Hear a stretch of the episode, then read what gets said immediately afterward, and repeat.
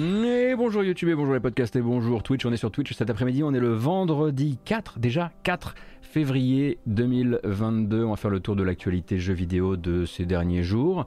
Aujourd'hui, c'est la sortie de Dying Light deux. Si ça vous intéresse, on a fait une F A Q slash test euh, hier sur Twitch qui a été remontée sur YouTube. Hein, donc vous pouvez trouver ça euh, sur la chaîne YouTube. Voilà, si, ça, si vous avez envie d'avoir plus d'informations à propos du jeu. Et puis bah, aujourd'hui c'est euh, surtout, euh, euh, surtout une journée et euh, une actualité récente du jeu vidéo marquée par beaucoup de bilans euh, trimestriels, donc les bilans trimestriels de fin d'année deux mille vingt et un pour beaucoup d'acteurs de l'industrie, qu'ils soient consoliers et ou éditeurs, et ça va venir motiver beaucoup d'informations qu'on va partager ensemble euh, cet après-midi. Et puis aussi bah, peut-être des nouveaux projets, puisque quand on parle, euh, des, euh, quand on parle des, des, des, des bilans financiers, on va aussi essayer de tracer pour les investisseurs euh, les plans futurs. On aura également l'occasion de se pencher un petit peu sur une rumeur de report pour l'instant, sur l'ouverture d'un nouveau studio qui pourrait effectivement euh, marquer, on va dire, l'industrie du jeu vidéo par sa, son ambiance et son, ses objectifs extrêmement particuliers. Un tout petit peu de N F T, mais vraiment juste pour avoir le goût en bouche, et puis ensuite des bandes annonces, que ce soit de gros jeux ou de petits jeux. Là euh, effectivement il y a quelques gros jeux qui sont montrés et on va pas, vous, pas pouvoir vraiment passer outre, hein, notamment Gran Turismo sept, mais un autre effectivement prenait, utilisait la soirée d'hier soir pour enfin faire le point sur son gameplay avec une très très longue euh, séquence de gameplay. C'est Ghostwire Tokyo. Donc Ghostwire Tokyo, on le rappelle, développé par Tango Gameworks, le nouveau jeu de Shinji Mikami. Tango Gameworks qui est donc un studio possédé par Bethesda. Bethesda est possédé par Microsoft, le dernier projet multiple, non pas multiplateforme, pardon, exclusif PlayStation de Tango Gameworks, un petit peu comme ce que vous avez pu voir pour Deathloop si vous voulez.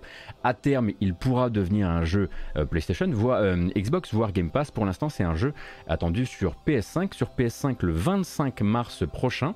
Beaucoup présenté comme un jeu d'horreur. Cette capture de, de, de cette capture là qui dure quasiment deux minutes.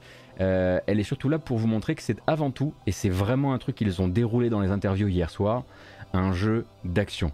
Ils veulent vraiment le vendre comme un jeu d'action. Ils ont peur très probablement de se retrouver dans une niche, celle du jeu d'horreur, euh, même si bon, bah, vous allez voir que c'est un jeu d'action avec effectivement une ambiance tout de même. On va pas regarder tout le gameplay, mais on en regarde un petit peu et puis on en parle juste après. C'est parti.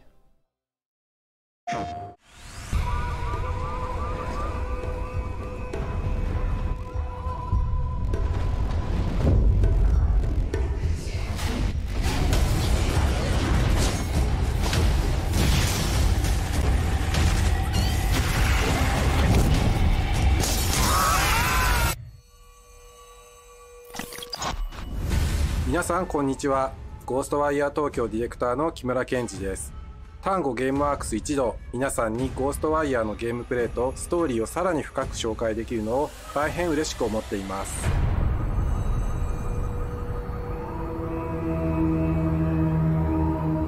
Welcome to Ghostwire Tokyo, a supernatural action-adventure thriller set in an eerie, haunting vision of Tokyo, with explosive first-person combat and dangerous monsters at its core.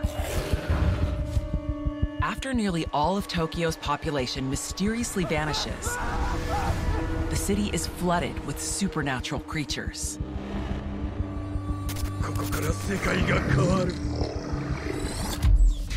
Our story begins here, in the fallout of the vanishing. You awake in the deserted streets of Tokyo, with an unknown voice inside your head and strange elemental powers coursing through your veins.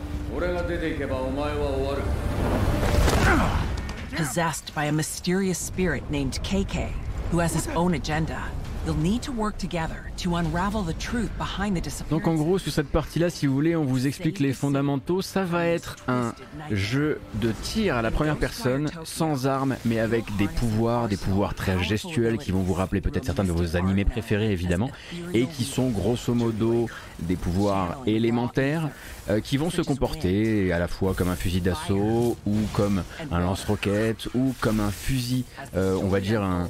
Ouais, ça pourrait être un fusil à pompe quelque part. Allez, on repasse sur le gameplay. Incorporating powerful core grabs and perfectly timed blocks, all to devastating effect. Vous allez pouvoir à un moment utiliser un arc hein, durant les combats. En gros, on comprend qu'il va y avoir plusieurs quartiers dont il faudra, bah, qu'il faudra nettoyer bah, de leur présence démoniaque avec toute l'imagerie des démons japonais euh, folkloriques qui sera réutilisée dans le jeu. Et non, ce n'est pas du tout un jeu en réalité virtuelle, euh, mais bien un jeu, un F P S tout simplement, un F P S à la fois P S cinq et P C lors de sa sortie le vingt-cinq mars. Et bien sûr des pouvoirs traversants, mais faut pas s'imaginer non plus que ça va être Spider-Man. En gros, on comprend qu'il y a une espèce de blink à la dissonante qui permettra au moins de prendre parfois de l'altitude.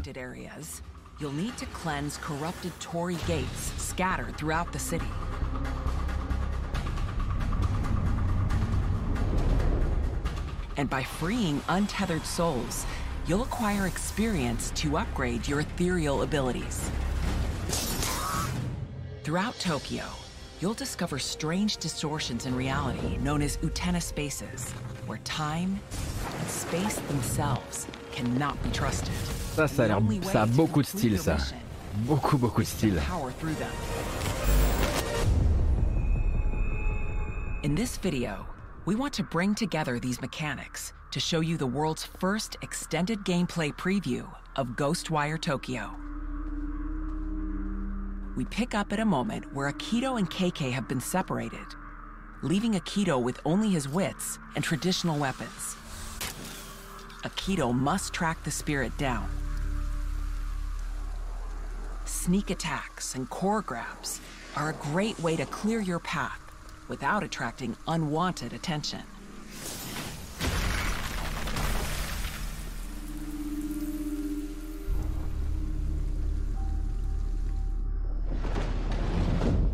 Alors évidemment la question que pose cette bande-annonce, hein, c'est, ça va être surtout tourné sur est-ce qu'une fois qu'on retire, qu'on qu'on remplace certains éléments par d'autres, vraiment d'une partie par une partie cosmétique qui donne du style effectivement au jeu, est-ce qu'on va avoir des mécaniques extrêmement classiques, euh, des mécaniques qui ont été notamment bah, pas mal exploitées dans un jeu que je viens de terminer comme Dying Light deux où j'ai passé beaucoup de temps à passer derrière des zombies pour les étouffer par exemple. Et beaucoup de temps à passer voilà, de l'infiltration à l'action. Euh, donc quelle sera l'identité, on va dire, de Ghostwire Tokyo au-delà de ça? Eh bien vous avez cette longue vidéo que je ne peux pas vous montrer en entier parce que comme je le disais, elle dure... Euh, bon ça va, on est à la moitié. Oh, je vous en laisse encore un peu, allez, je suis sympa.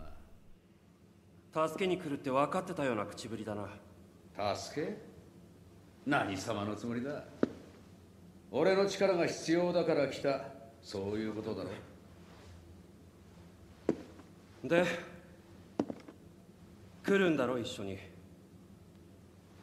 Non, non, non, allez, stop, stop, stop, stop, stop, stop, stop. Voilà, comme ça, vous avez l'important, vous avez un petit peu de mise en scène des dialogues, vous avez vu un peu de gameplay, le reste, je vous laisse le regarder si vous voulez le regarder. Il faudrait pas effectivement que ceux qui ne veulent pas être spoilés ne le soient pas. Je le rappelle donc, sorti sur P S cinq et P C le vingt-cinq mars. Comme vous avez pu le voir, ça a été officialisé dans un, dans un événement entre les State of Play, ce qui n'est plus trop normalement l'habitude de Sony. Mais pourquoi celui-ci ne fait pas l'objet d'un State of Play? Bah... Parce qu'il n'est pas développé chez eux. Et oui, non, il a été développé avant le projet de rachat. Et du coup, enfin, il a été lancé avant le projet de rachat. Et du coup, bah, effectivement, ils lui ont fait un petit, euh, un petit segment entre les segments. Ce qui redonne l'idée, effectivement, peut-être que, le, que ce ne soit pas le gros jeu qui sera montré dans le State of Play qui pourrait euh, être mis en ligne un tout petit peu avant la sortie de Gran Turismo début mars. Euh, ou alors ils lui referont une place d'honneur, je ne sais pas. Mais quoi qu'il arrive, le jeu pendant longtemps n'avait pas montré son gameplay. Il avait surtout montré un premier trailer d'ambiance qui rappelait The Leftovers, qui était très bien mais qui expliquait pas du tout ce que c'était le jeu. Ensuite il a montré un deuxième truc qui était très frénétique et très coupé. Là ça vous permet d'avoir un vrai aperçu sur le gameplay du jeu. Je le rappelle donc, pour l'instant exclusivité signée, euh, exclusivité console du coup euh, signée avec euh, Sony. Donc disponible sur P C, mais vous ne le verrez pas du coup arriver dans le Game Pass où il ne sera pas disponible sur le Microsoft Store. Il sera sur P C, j'imagine, via Steam, et on peut s'attendre assez logiquement à une exclusivité d'un an avant de pouvoir voir le jeu apparaître sur Xbox et dans l'environnement Game Pass également P C.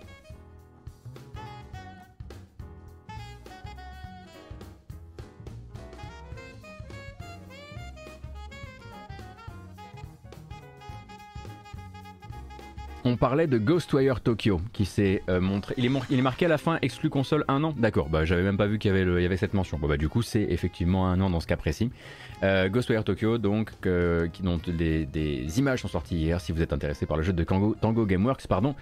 et Shinji Mikami évidemment. Voilà donc pour euh, celui-ci, et puis ben écoutez, avant de continuer, effectivement on va regarder, ou en tout cas on va reparler un tout petit peu de, de Gran Turismo sept, mais vu que c'est pas ma spécialité là pour l'instant, on va passer à autre chose, et j'aimerais qu'on parle deux secondes, parce que c'est une bonne nouvelle et que ça fait extrêmement plaisir de pouvoir en donner de temps en temps, euh, d'une création de studio, puisqu'ensuite on va parler beaucoup beaucoup d'argent et de caillasse évidemment de Nintendo. euh, donc euh, je voudrais parler de Gardens. Euh, voilà, au milieu de tout le boucan généré par les bilans trimestriels, euh, le rachat de Bungie évidemment, euh, et quelques autres gros morceaux comme peut l'être par exemple Dying Light deux en ce moment, euh, peut-être que vous avez entendu parler de Gardens, je ne sais pas. Euh, c'est un nouveau studio donc fondé par des vétérans de l'industrie qui a pour objectif évidemment de créer des jeux, mais d'abord de créer un espace de travail.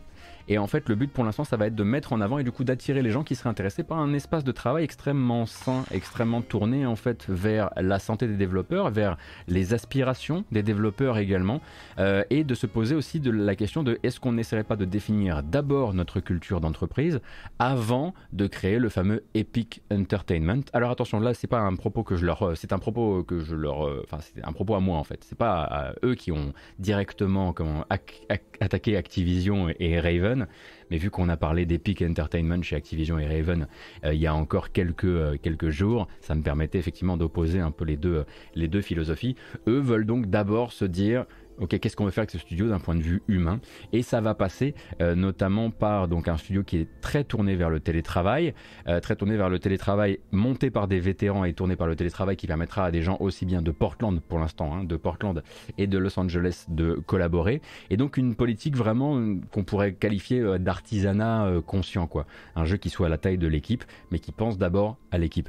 Vous avez par exemple quelques, alors évidemment pour le jeu il y a un projet, euh, ce projet c'est euh, un monde connectés où les joueurs viendront euh, échanger, euh, notamment grâce à des pouvoirs, des sortilèges, et cetera. Pour l'instant, il n'y a pas grand-chose à se mettre sous la dent d'un point de vue, euh, d'un point de vue euh, du jeu, mais vous avez quand même quelques premiers, premiers artworks qui sont bien jolis et qui nous rappellent des gens, hein, c'est incroyable, hein, ils nous rappellent des styles, euh, des, des, des styles artistiques. Je... Ça me rappelle quelqu'un, j'arrive pas à savoir qui, c'est fou ça. Bref, quelques petits artworks pour euh, cette interview euh, chez Inverse. Euh, et donc le studio Gardens, qu'est-ce qu'il entend faire? Eh bien ils veulent par exemple commencer à définir, comme je le disais, cette euh, culture d'entreprise avant tout le reste. Et ils discutent notamment dans cette interview chez Inverse de comment en fait il est tout à fait possible de euh, définir dès le départ la, la culture d'entreprise d'une entreprise avec des mots directement sur les problèmes potentiels et sur les limites telles qu'elles sont. Pas de zone d'ombre ni de sujet qu'on va garder sous le tapis en attendant que le problème, l'événement ou le sujet fasse surface pour interagir, pour interagir avec lui, pour en définir justement les limites. Par exemple, la question syndicale au sein de Gardens, elle a déjà été tranchée. C'est un peu pour ça que je voulais en parler. Évidemment, ils ont profité, hein, parce qu'ils ont aussi des, ils ont des intérêts là-dedans. Il faut attirer des nouveaux, des nouveaux développeurs au sein de leur structure.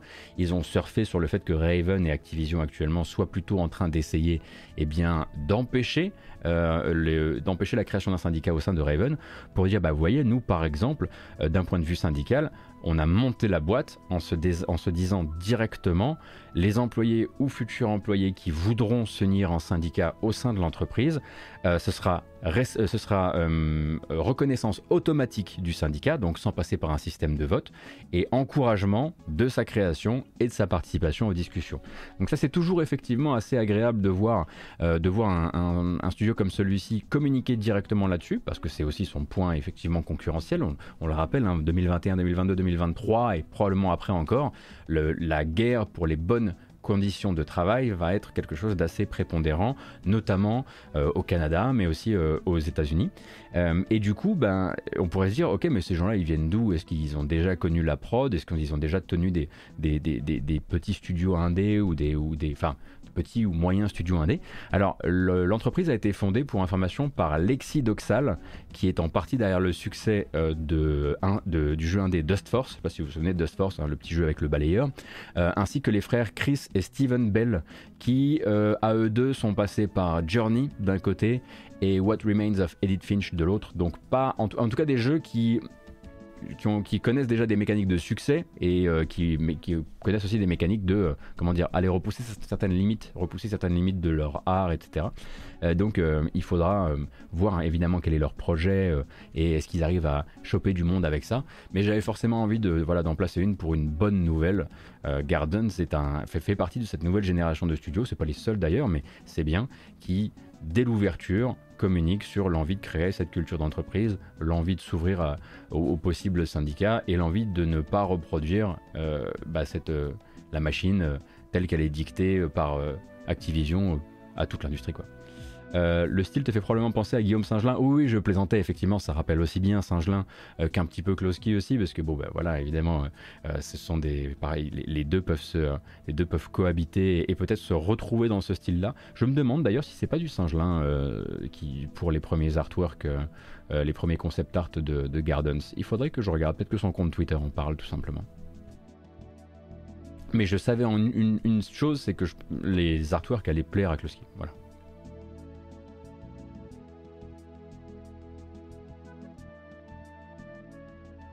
Donc, on suivra les aventures de Gardens et nous voilà donc déjà repassés vers la très très très très grosse boîte. Euh, lundi matin, on en parlait. Lundi matin, euh, Kloski fait pas de design dans le J V. Kloski fait des, fait des designs, fait des, fait, enfin commence sa carrière effectivement de, de concept artiste, notamment là pour des studios indépendants. Euh, d'accord, merci beaucoup Noattack. Donc on retourne à la grosse boîte, excusez-moi, euh, avec Bungie et avec PlayStation. Donc dans le sillage très direct de ce qu'on se disait euh, lundi matin à propos de Bungie et de Sony et donc euh, de leur quête de, enfin la quête de Sony de l'expérience de Bungie. Euh, une information du bilan financier récent de Sony, donc le bilan financier euh, de ce, du dernier trimestre, a retenu l'attention d'un site qui s'appelle TweakTown. Et TweakTown ensuite, bah, effectivement, a été utilisé comme source par beaucoup, beaucoup d'organes de presse qui ont ressorti l'info de leur côté, enfin, qui ont relayé l'info, pardon. Alors, c'est une sorte de détail très vague, c'est même une estimation, euh, mais ça peut être effectivement très intéressant pour comprendre encore un peu mieux euh, ce rachat et son montant. Donc de ce que, en fait c'est une estimation de ce que contient la somme assez spectaculaire, on s'en souvient mais on l'avait discuté ensemble, de trois virgule six milliards de dollars pour PlayStation qui rachète, pour Sony pardon, qui rachète Bungie. Donc le prix de cette fameuse acquisition, Sony estime que deux tiers servent en fait à acquérir directement les parts privées du studio auprès de leurs possesseurs et qu'un tiers de cette somme, donc considéré un virgule deux milliard de dollars, va servir à couvrir la mise en place à l'échelle de toute l'entreprise Bungie de ce qu'on appelle un pacte de rétention. Je ne sais pas si vous savez ce que c'est qu'un pacte de rétention, peut-être que vous avez déjà connu ça dans votre vie professionnelle. Euh, moi oui, c'est même ce qui m'a sauvé, ce qui m'a permis de rembourser mon prêt étudiant. Donc un pacte de rétention, c'est une enveloppe par employé dans, la, dans votre structure, euh, c'est une, ça, qui va, dont une partie en fait du contenu euh, va vous être donnée au moment de l'arrivée Euh, dans, comme on, au moment on va dire de la, de la prise de contrôle du nouvel acquéreur, et l'autre partie va être on va dire mise de côté et ne vous sera donnée que dans un certain temps, parfois un an, parfois plusieurs années, euh, si vous êtes toujours au sein de l'entreprise. Donc en gros on vient conditionner, on vient vous donner un premier bonus histoire de dire on n'est pas des méchants, et on vient conditionner un deuxième bonus au fait de rester dans la boîte. On utilise une somme d'argent parfois massive, dans le cas de Sony un virgule deux milliard de dollars en tout et pour tout, pour encourager un maximum des talents et des détenteurs de l'expérience qui créent l'expérience de Bungie à rester justement, et notamment les seniors, mais pas que. Donc voilà, si on manquait d'une preuve supplémentaire euh, que Sony PlayStation est venu monnayer très cher l'expérience accumulée du studio, c'est une technique effectivement très classique lors des rachats. Moi je l'ai connue dans, mon, dans ma vie de, dans ma vie de vie avant Twitch et avant le jeu vidéo, et je pense effectivement que là on tient une preuve supplémentaire. Donc dans le cas du deal Sony Bungie, chaque employé a maintenant au-dessus de la tête une enveloppe contenant grosso modo un an de salaire, avec cinquante pour cent qu'ils vont toucher maintenant et cinquante pour cent s'ils sont encore là dans tant et tant de temps. Alors évidemment Sony dans son bilan financier se garde bien, euh, de, se garde bien de dire combien de temps. Euh, alors moi par exemple quand je l'ai, quand je l'ai eu dans mon entreprise, c'était pas, c'est pas passé comme ça, ça s'est passé... Euh, l'enveloppe, c'était pas, il n'y avait pas d'argent tout de suite, il y avait une partie de l'argent dans un an, une, une autre partie de l'argent dans deux ans, à la fin de l'année. Euh, donc on peut estimer effectivement que s'ils disent dans quelques années, qu'en tout cas ils, ne, ils, ne, ils comptent effectivement indexer ce bonus plutôt sur rester au moins peut-être minimum, en tout cas deux ans dans l'entreprise. Donc le but pour eux, ça va être, on l'imagine, de faire bouger un maximum des pièces de leur fameux puzzle dont on parlait lundi, des, fameuses, des fameux dix projets de jeux-services à hauteur de l'entreprise d'ici deux mille vingt-six, qu'ils soient sur console ou qu'ils soient sur mobile, de les faire bouger justement durant cette période euh, où euh, bah voilà, Bungie est encouragé financièrement à garder ceux qui ont l'expérience dont ils vont avoir besoin pour mettre en place ces différents projets.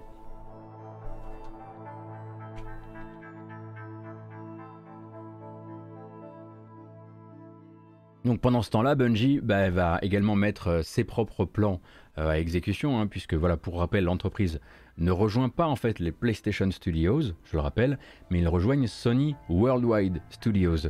Euh, donc ils restent indépendants, c'est-à-dire qu'ils sortiront leurs jeux sur toutes les plateformes, euh, les plateformes qu'ils veulent en tout cas, et ils peuvent continuer à la fois à travailler sur la licence Destiny en jeu vidéo, mais aussi sur le projet encore non annoncé qu'ils avaient dans les cartons depuis quoi, minimum deux mille dix-huit si je dis pas de bêtises.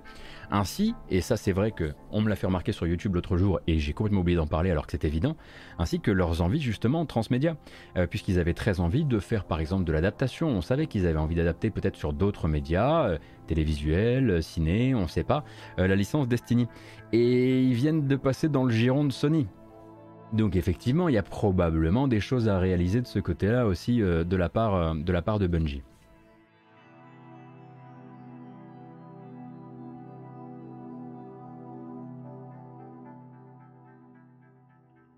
Euh, bah, Kaiba, en fait, si tu as des parts dans l'entreprise, euh, je suppose que tu, euh, je suppose que tu es... Euh, je... Alors je ne connais pas ce système-là, Kaiba, la question est effectivement intéressante. Euh, de manière générale, je pense qu'on euh, ne met pas effectivement la, les employés au courant. Alors j'avais pas lu cette info en l'occurrence. Euh, on ne met pas les employés au courant pour des raisons boursières par rapport à, par rapport à, à Sony. Euh, mais j'imagine que du coup, euh, si ce sont des petits porteurs ou que c'est genre de l'intéressement euh, des, des employés du bas de la chaîne, j'imagine que ça doit être inscrit dans leur contrat, qu'ils ne seront pas consultés dans ce genre de, d'opération. Et pour les gens qui, qui possédaient beaucoup plus, les grands cadres et les cofondateurs, bah, eux évidemment étaient au courant. J'imagine que ça se fait comme ça, mais c'est pas, ma, c'est pas mon domaine et je répondrai pas à ce, enfin, je répondrai, répondrai pas plus avant à ce que je connais assez mal. Est-ce qu'ils vont servir de mercenaires sur les fameux dix jeux services? C'est pas comme ça du tout que c'est présenté. Le but, c'est de dire euh, votre expérience, un petit peu comme ce qui aurait pu, euh, souvenez-vous, à l'époque de Anthem, euh, on avait lu chez Jason Schreier l'incroyable enquête du développement de Anthem, où plusieurs fois, euh, l'autre BioWare, BioWare euh, ceux qui s'occupaient de euh, Star Wars The Old Republic, sont allés les voir en leur disant « mais laissez-nous vous aider, vous partez droit dans le mur, on s'y connaît en online, on va vous filer un coup de main ». Et ce qui aurait pu transfigurer, à mon avis, une bonne partie, c'est BioWare Austin. Ouais, je crois, je crois que c'est ça, madame. Euh, on, euh, on aurait pu vous aider et, euh, et, et en fait le but c'est de faire ça, c'est de dire ok, là-bas il y a de l'expérience et si on a des questions, euh, si on a des recommandations à formuler, si à un moment on peut aussi peut-être démobiliser de temps en temps, euh, répartir certains chefs de projet, certains euh, tenants de l'expérience pour conseiller d'autres équipes, le but c'est d'utiliser, euh, c'est d'utiliser cette expérience-là. Ça ne veut pas dire que Destiny, que Bungie va devenir le développeur de ces dix jeux services, bien loin de là. Il y a déjà des jeux comme ça qui sont en développement par d'autres équipes, notamment chez Firewall, dans le temps qu'on Enfin, c'est comme ça qu'on a l'air de le comprendre au sein des PlayStation Studios. Il y a probablement aussi des, tra- des travaux actuels euh, en, en réflexion du côté des, Playsta- enfin, des jeux mobiles euh, de la marque PlayStation. Et voilà, c'est comme ça que ça va se passer. Quoi. C'est du partage d'expérience. Euh, je pense que Destiny va, enfin, Bungie va rester sur euh, continuer l'univers de Destiny, euh, travailler sur ces nouveaux jeux, qu'ils soient jeux service d'ailleurs ou pas. Ça pourrait aussi être effectivement le moment de, de dire bah, une, une bonne manière de célébrer l'arrivée dans la famille, c'est peut-être aussi de vous donner les moyens de, voilà, de, de faire un gros jeu, un gros jeu solo, certes multiplateforme, ou peut-être pas. Après je suis pas, voilà, je n'ai pas fini mon café, je peux pas lire dans le marc de mon café du coup. Et pour l'expérience, c'est pas uniquement en termes de jeux service, c'est en termes de jeux service, comme on le disait lundi, euh, mais aussi en termes de free-to-play, puisque bon, ils ont, voilà, la, la, alors la transition free-to-play de Destiny deux est assez jeune, mais quand même, et puis en F P S aussi, euh, parce que s'il y a bien euh, de, euh, parce que s'il y a, s'il y a bien un truc qui manque pas mal dans le catalogue euh, des, euh, des PlayStation Studios, ou en tout cas les expériences qui manquent au sein de Sony PlayStation, euh, c'est peut-être au niveau du F P S. Il y avait fut un temps Guerrilla euh, qui travaillait sur les Killzone, mais Killzone n'est jamais devenu un poids lourd, et puis à côté de ça, bah, un Guerrilla maintenant ils sont très très très occupés avec, euh, avec leur truc quoi. Euh, tu as raté le gameplay de Ghostwire. Oui, mais je ne le possède pas, Wayandot. Tu pourras le retrouver sur la chaîne, euh, la chaîne YouTube de PlayStation. Ils n'ont pas aussi recruté du côté de chez Treyarch et fait un studio. Tout à fait. Il s'appelle Deviation Games. Euh, et pour l'instant, on ne sait pas exactement ce qu'ils vont, euh, ce qu'ils vont faire, euh, ce qu'ils vont faire avec ça. Euh, en tout cas, on sait que c'est du F P S, mais on ne sait pas si ce sera du coup service. Mais effectivement, eux aussi pourraient bénéficier de toute cette expérience. Toute cette expérience, c'est difficile à dire. Euh, oui, otage. Il euh, y, y a toujours les, les rediffs.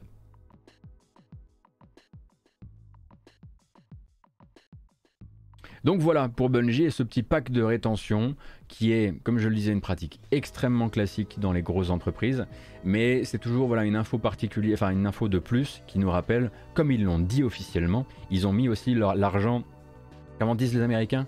Mettre l'argent où est votre bouche, c'est ça? Un truc comme ça. Donc en gros, ils ont mis l'argent nécessaire pour s'assurer que cette expérience-là euh, ait en, un peu plus envie de rester. Euh, on souhaite évidemment qu'ils ne se retrouvent pas dans ma situation, puisque moi, l'entreprise le sait, donc j'ai pas peur de le dire maintenant, mais je suis complètement resté pour prendre l'échec, et euh, j'ai fait le minimum. Coucou, je fais autre chose maintenant, c'est pas grave, on reste amis, n'est-ce pas? Alors c'est pas dégueulasse du tout, D V huit, c'est juste, euh, c'est juste des bonus. Effectivement, tu peux voir ça comme du chantage, mais c'est pas fort. Il faut se dire aussi qu'il y a aussi plein de gens euh, qui pourraient simplement euh, être, euh, comment dire, avoir l'envie euh, de, euh, avoir l'envie de se barrer genre dans deux ans, euh, et qui se diront simplement bon bah, ça va, je vais terminer, euh, je vais terminer les trois mois qui restent pour prendre le chèque-os quoi. Effectivement, il faudra voir à quel moment. Euh, est-ce qu'il y aura un turnover massif à la fin du, euh, à la fin du, euh, du, du plan de rétention? Dans ce cas-là, ça voudra dire que bah, la nouvelle ambiance ne plaît pas aux employés de, aux employés de Bungie. Et puis il y a plein de, il y en a plein qui profitent aussi de ça alors qu'ils voulaient pas spécialement se barrer, c'est vrai. Ils vont pas leur prendre de l'argent, hein. Ils vont, voilà, ils, ils, ils ne, c'est absolument pas des bonus qui existaient avant et qui vont leur, leur être conditionnés. J'espère que vous l'avez compris ça. C'est du nouvel argent, du fameux argent magique. Vous avez compris? Oui, j'en suis sûr. J'aime bien ce concept de nouvel argent. Alors, c'est le fameux argent gratuit, bien sûr. Bon ben voilà, maintenant qu'on a parlé un petit peu de, de Bungie et de PlayStation, euh, on va parler de Nintendo, qui va mourir, évidemment. Donc, Nintendo n'a pas dérogé à la règle de la période et voilà son bilan financier aux trois quarts de son année fiscale, donc qui prend en compte le dernier trimestre deux mille vingt et un, est désormais public. Donc fin de trimestre deux mille vingt et un, ça veut donc dire éve- événement un peu charnière hein, quand même, puisque pour tout constructeur éditeur, on se dirige bah, forcément vers la fin d'année et les fêtes de fin d'année, le fameux fantastique décembre. Euh, alors est-ce que la Switch s'est vendue à pleine palette ?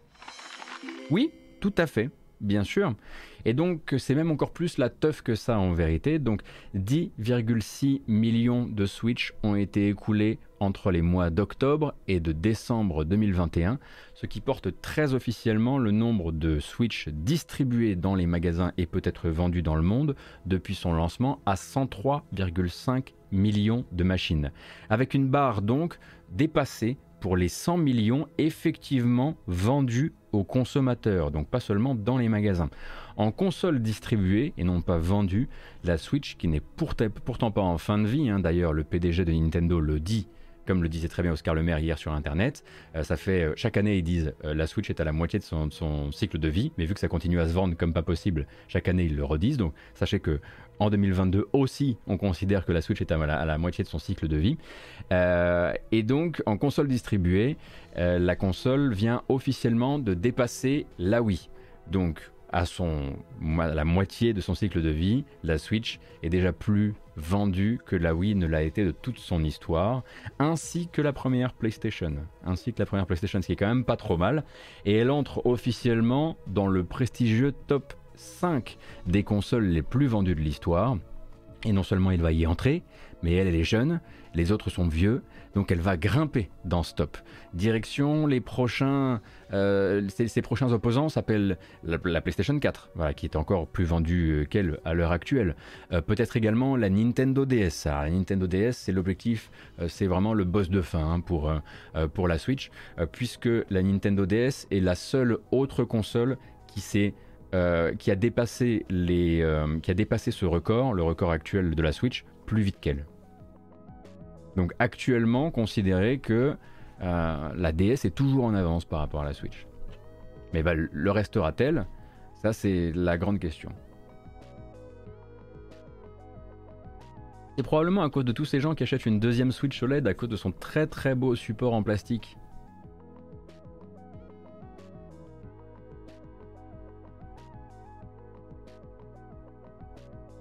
La P S deux aussi est devant, oui je l'ai pas dit mais voilà la P S deux c'est voilà, c'est tout là-haut là-haut quoi.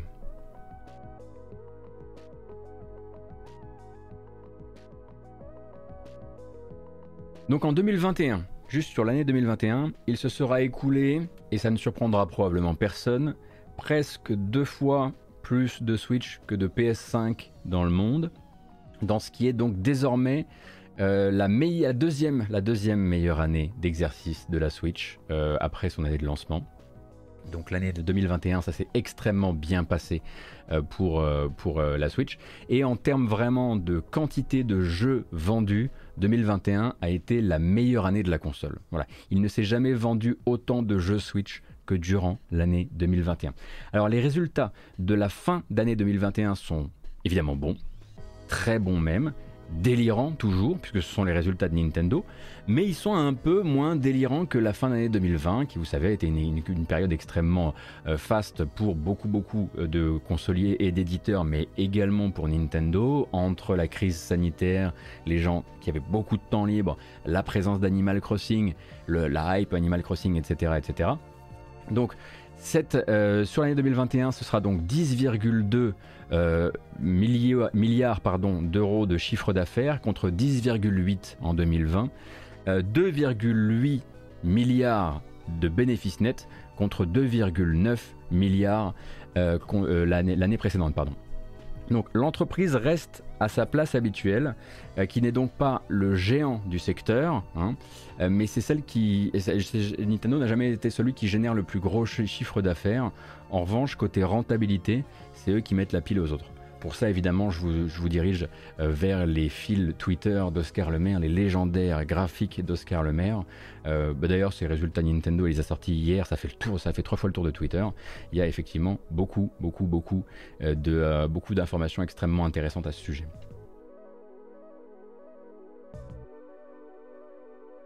Alors, évidemment, euh, le, les héros de ce succès, on connaît un peu euh, leur nom. Alors...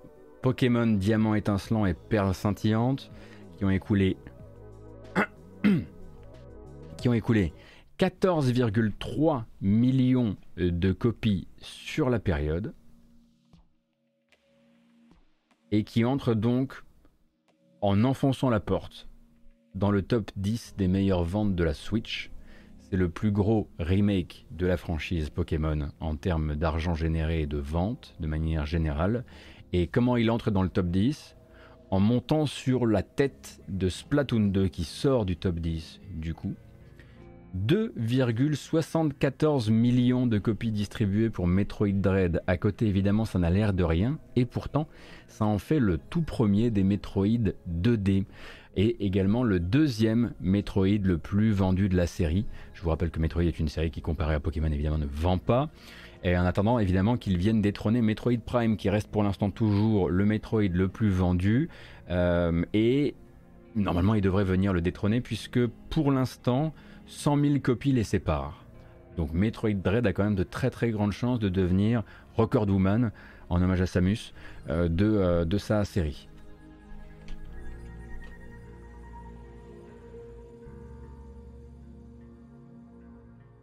On va parler ensuite évidemment de Pokémon Legends Arceus, puisque les chiffres de vente, eux, ne sont pas encore tombés et n'entrent pas dans les résultats de Nintendo, mais on les a par d'autres biais, évidemment. Mario Party Superstars, ça se passe pas trop mal a priori, il trouve son public un petit peu, un petit peu mieux que le dernier, il me semble. Et puis l'ogre intemporel, évidemment, c'est Mario Kart huit Deluxe, qui continue de vendre toujours autant et de solidifier cette position de jeu le plus vendu de la console, euh, ainsi que de plus gros succès de l'histoire de Nintendo, hein. Il me semble qu'on est maintenant aux quarante-trois virgule huit millions de copies vendues pour Mario Kart euh, huit Deluxe, et c'est sans ajouter les copies Wii U, puisque si on ajoute les copies Wii U à deux, les deux jeux dépassent les cinquante millions euh, de copies distribuées.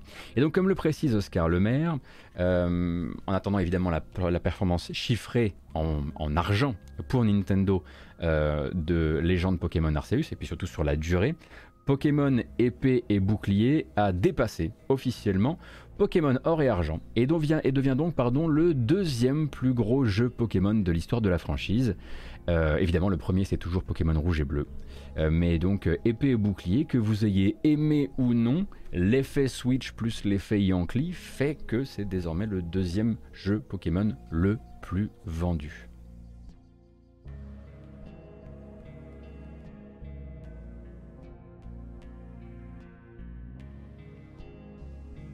Donc quand on voit un jeu comme Mario Kart huit Deluxe qui fait quarante-trois et quelques millions en distribution, enfin en, en vente, et qui continue à se vendre et qui continue à défrayer la chronique constamment avec ses chiffres, quand vous lisez un article qui dit euh, « Scoop incroyable, Nintendo est en train de travailler sur le prochain Mario Kart », un clic de moins. Hein ? C'est pas un scoop. Et puis on l'a dit déjà, on l'a, on l'a, on l'a dit et on le redit à chaque fois, la team Mario Kart développe ses jeux dos à dos. Quand il y en a un qui est terminé, on travaille déjà sur le prochain. Donc, euh... donc voilà.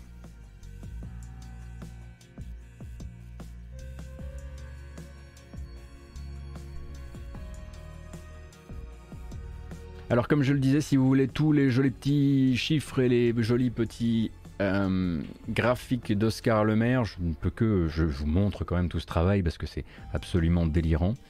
Euh, eh bien vous avez tout ici, voilà, sur ce tweet qui s'appelle « Il est l'heure du bilan financier de Nintendo, c'est parti pour le thread ». Et voilà, juste pour vous donner un petit peu la, l'ampleur du travail abattu. Si vous voulez de l'info, si vous voulez de l'info confrontée, remise en contexte, et cetera, et cetera, c'est toujours votre source privilégiée, hein. Il n'est pas là avec nous aujourd'hui, mais ça ne veut pas dire euh, qu'il ne faut pas euh, lui faire de la publicité, euh, que ce soit sur son travail sur Twitter ou son travail sur Ludostri. Donc euh, voilà, je vous recommande très très chaudement ce fil pour toute personne friande de chiffres.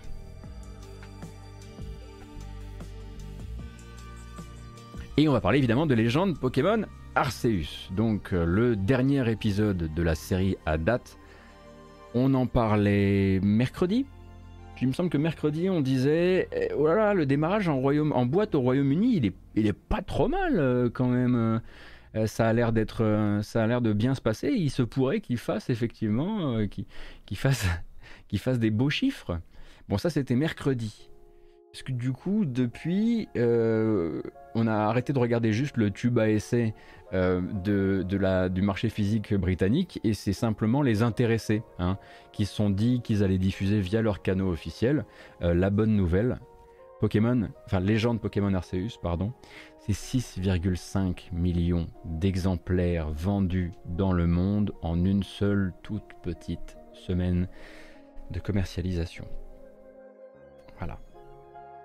Tous les records sont pétés, c'est plus que Perles scintillantes et Diamants étincelants, mais c'est surtout plus que tous les autres épisodes, même les plus légendaires, de la franchise. Alors, est-ce que meilleur démarrage rimera avec meilleure vente sur la durée ?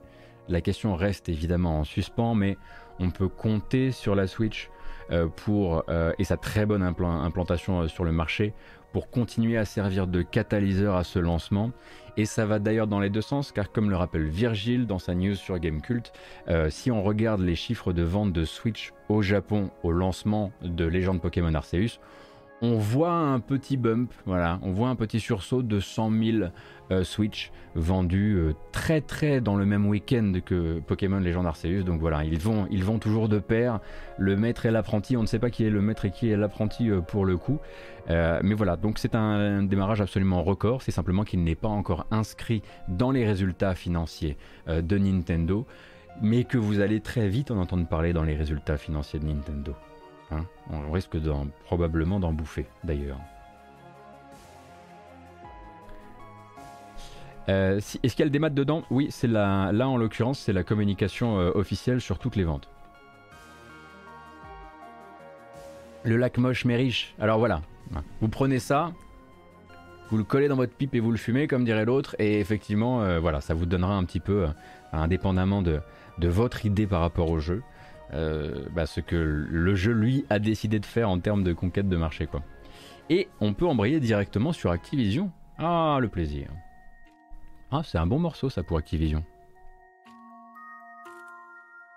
Donc si vous vous posiez la question de l'impact d'une si mauvaise réputation et de sorties parfois contrariées euh, sur les ventes récentes d'Activision, Blizzard, King, sachez que hier, l'éditeur américain a fait le point sur ses finances pour deux mille vingt et un et que l'année s'est terminée sur un bilan record.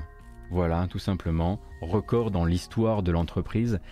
sept virgule soixante-neuf milliards d'euros de chiffre d'affaires de janvier à décembre, plus huit pour cent par rapport à la période précédente, deux virgule trente-cinq milliards de bénéfices nets, ce qui nous donne un plus vingt-deux pour cent de bénéfices nets entre deux mille vingt et deux mille vingt et un.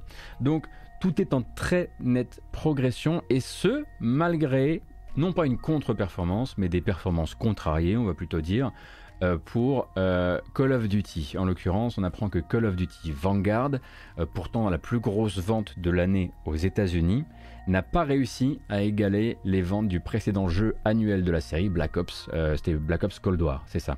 Donc c'est quand même la plus grosse vente des États-Unis, mais c'est moins bien que Black Ops Cold War.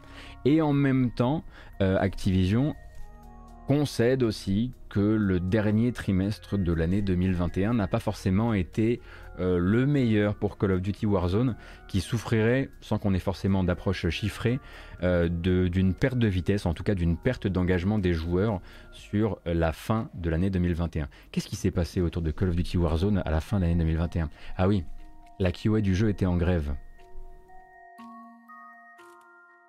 Ah alors ? Mais coloriez-moi de surprise, vous voulez dire que le jeu est plus bugué, les gens jouent plus. Bref, je, je sais que là je, je tire très probablement une cause-conséquence un peu facile. Euh, et je voudrais vraiment pas, comment dire, euh, voilà, t- voilà, je ne suis pas suffisamment spécialiste évidemment euh, pour me... Euh, Pour, pour, pour m'engager là-dessus, mais effectivement si vous mettez un calque sur l'autre, ben, ça coïncide un minimum.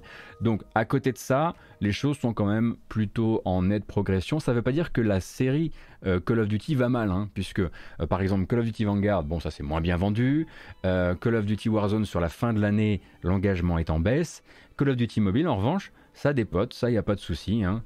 euh, ils continuent sur leur lancée et ils ont grosso modo généré euh, un milliard de dollars de chiffre d'affaires l'an dernier avec Call of Duty Mobile. Si vous vous demandiez un petit peu si c'est un projet passion ou si c'est vraiment l'un des piliers, euh, l'un des piliers de la, de la structure, sept virgule soixante-neuf milliards de chiffre d'affaires, un milliard généré par Call of Duty Mobile.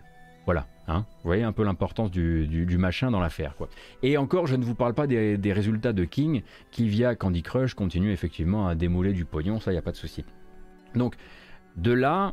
il concède qu'il y a un souci avec Call of Duty, en tout cas avec les, les Call of Duty canon. Et quelle va être la solution à partir de là ?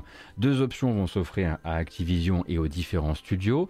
Est-ce que du coup on lève le pied pour retrouver du souffle et de la créativité, c'est-à-dire arrêter d'essayer d'en sortir un tous les mois, ou est-ce qu'on euh, tous les mois, tous les ans, ou est-ce qu'on double la mise ? Alors, on avait parlé de comment le projet de rachat de Microsoft avait initié euh, des discussions en interne euh, discussion qui portait euh, sur un possible ralentissement à moyen terme de la production des Call of Duty. Ça, je pense que c'est des discussions qui sont toujours, euh, en, qui sont toujours actives et existantes, mais euh, l'actu, c'est pas ça. L'actu, c'est que Activision, pour l'instant, reste Activision, n'appartient pas encore à Microsoft, et que Activision est liée par contrat, notamment à PlayStation, et que ces contrats exigent trois Call of Duty d'ici fin deux mille vingt-trois, donc deux jeux canons, et très probablement une nouvelle euh, occurrence de Call of Duty Warzone. Donc la communication du moment et les projets du moment, quoi qu'il arrive, c'est pas le ralentissement. Ça pourra le devenir un jour, sous l'égide de Microsoft, mais pas pour le moment. Donc pour l'instant, ce qu'ils vont dire, c'est qu'ils vont simplement dire « Bon, vous avez l'air de pas trop être chaud des, acti- des Call of Duty, du coup on va faire un max de Call of Duty, en tout cas on va le faire plus grand et plus gros encore. » Parce que c'est vraiment tout ce dont la série avait vraiment besoin. Donc euh, c'est euh, Infinity Ward hein, qui va s'occuper du prochain épisode, a priori, qui sortira fin deux mille vingt-deux. On comprend, en tout cas il y avait des rumeurs qui donnaient la possibilité que cet épisode revienne vers les Modern Warfare, qui vendent très très bien. Euh, là, il semblerait que depuis quelques heures, tra- se trimballe une, une, une rumeur sur le net qui dirait que ça pourrait être un Modern Warfare tourné sur la guerre contre les cartels. Alors encore une fois, ça c'est à vérifier et on va, on va faire ça euh, avec, euh, on va prendre des pincettes. En revanche, il y a la déclaration officielle d'Activision dans son bilan financier euh, public. Hein. Et là, on va dire, bah, c'est, voilà, le prochain, euh, le prochain Call of Duty, ça sera le plus ambitieux de l'histoire de la franchise, avec une innovation à la pointe du secteur et un cadre qui plaira au plus grand nombre. Alors, est-ce que la guerre des cartels, ça plaît au plus grand nombre ? Je ne sais pas. Euh, donc, le hiatus à l'Assassin's Creed, clairement, c'est pas pour tout de suite. Euh, et à côté de ça, eh bien, juste, justement, Infinity Ward, euh, hier, tweetait de son côté en disant euh, qu'une nouvelle génération Call of Duty arrivait très bientôt et qu'il fallait euh, euh, voilà, surveiller, euh, surveiller leurs réseaux sociaux pour en apprendre plus euh, dans les temps à venir. Donc, euh, si vous vous demandiez à quand la décroissance pour Call of, peut-être sous Phil Spencer un jour, mais là, pour l'instant, le but, c'est absolument pas ça. Le but, c'est de dire, vous avez trouvé ça... Euh, peut-être, je sais pas, euh, boursouflé euh, d'un point de vue technique et, et probablement euh, un peu vide à l'intérieur, mais on vous propose de vous faire des promesses de, de, de plus de boursouflure, de plus de à la pointe technique, et cetera, et cetera. Donc euh, c'est la marche à la mort, hein, Call of Duty, il hein, n'y a pas de, euh, y a pas de fin. Donc en fait le but c'est voilà, promettre, promettre, promettre, promettre. C'est, ça fait une petite bulle qui s'appelle Call of Duty quelque part, en tout cas pour les pour les Call of Duty canon.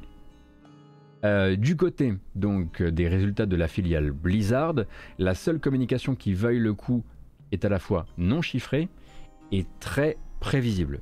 Donc Diablo deux Resurrected l'an dernier a réalisé, accrochez-vous parce que celle-ci elle demande quand même effectivement, elle a été, c'est de l'artisanat, a réalisé le meilleur lancement de l'histoire des remasters de Blizzard. Vous les avez vus les remasters de Blizzard ou pas ? Bon. C'est un peu normal, hein. Le précédent, c'était Warcraft trois Reforged. Donc euh, oui, enfin... Moi aussi, je sais que la pluie, ça mouille, par exemple. Mais voilà. Euh... Donc Diablo deux a réalisé un meilleur, en tout cas, démarrage, ça, c'est... on est rassuré, Diablo deux Resurrected, euh, que Warcraft trois Reforged. Et peut-être également Starcraft Remaster. Euh, et donc... Euh... Enfin, pas peut-être, du coup, aussi de Starcraft Remaster.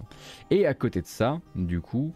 Euh, le but a été pour Blizzard, en tout cas pour Activision Blizzard King quand il parle de Blizzard, euh, de détailler les projets à venir de Blizzard, les projets euh, en cours. Donc les projets en cours sont peu ou prou les mêmes, à un petit changement cependant. Overwatch deux, c'est toujours effectivement sur les rails, même s'ils peuvent être plus longs que prévu. Diablo quatre également. Il y a cette nouvelle licence orientée survie qui a été annoncée il y a quelques jours. Hein. On rappelle qu'il n'y a pas encore de titre, mais qui manifestement euh, remporte beaucoup d'adhésions en interne, même de, d'employés de Blizzard très fâchés actuellement contre Activision Blizzard, qui disent ce jeu on y croit à mort. Et de l'autre, évidemment, là, le marché mobile. Le marché mobile, bah, cette année, normalement, ce devrait être Diablo Immortal, puisque c'est euh, censé être la grande année aussi pour Diablo Immortal, mais pas que. On apprend justement dans les promesses faites euh, aux actionnaires euh, que Blizzard est à la colle. Alors très probablement avec des spécialistes ou pas, peut-être qu'ils le font de leur côté. Euh, en tout cas, ils sont sur un projet de jeu mobile dans l'univers Warcraft. Alors, de jeu Warcraft mobile ou de jeu mobile dans l'univers Warcraft ? Je ne sais plus exactement quelle est la, quelle est la, la formulation utilisée par le, par le bilan, parce qu'un jeu mobile dans l'univers Warcraft... Ça existe déjà et ça peut s'appeler Hearthstone par exemple. Oh, c'est sympa ça comme musique, dites donc. Donc oui, cette année vous allez probablement bouffer aussi du, du Don't You All Have Phones. Alors cependant, euh, ça veut pas dire euh, que euh, ça veut pas dire que ce projet Warcraft mobile va sortir cette année. Ça veut juste dire, et au fait, dans les temps à venir, All New Mobile Warcraft Content. D'accord. Ouais, ils peuvent faire ce qu'ils veulent à partir de là quoi. Ils ont l'univers pour eux et puis voilà. Non, non, je disais pas que ça pouvait être Hearthstone, mais ce que je voulais dire c'est que quand on dit voilà un jeu dans l'univers de Hearthstone, ça peut être aussi découplé de, de, de Warcraft, en tout cas en termes de gameplay, euh, qu'un qu'un jeu comme Hearthstone. Voilà. Donc euh, voilà euh, pour, les, euh, pour les projets. Il y avait la rumeur effectivement d'un Pokémon Go-like euh, façon Warcraft. J'ai jamais, j'ai jamais trop compris ce qu'ils cherchaient à faire avec ça, parce que... mais bon après, vous voyez, bon, c'est vrai qu'ils ont... Il y a eu le jeu Harry Potter... façon Pokémon Go, j'imagine que tout est faisable. Non, je suis désolé, ça marche pas. Tu vas faire quoi? Tu vas capturer des gobelins et des elfes?